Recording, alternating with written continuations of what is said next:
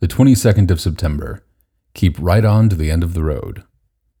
There was a man of Benjamin whose name was Kish, and he had a son whose name was Saul, a handsome young man. 1 Samuel 9 1 12. Years ago, there was a well known Scottish singer and comedian called Harry Lauder who had a song called Keep Right On to the End of the Road.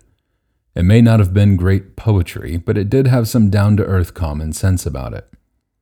Beginning a journey is one thing, but arriving safely at our destination is just as important, no matter how long and difficult the road may have been.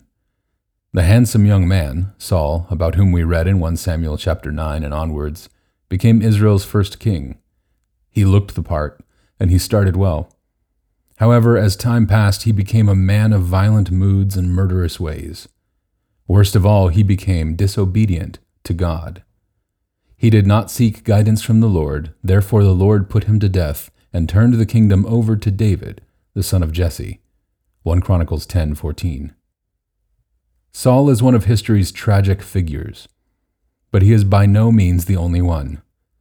Jesus said to those who professed to follow him, You are truly my disciples if you keep obeying my teachings. John 8 3 NLT. Keeping on to the end of the road.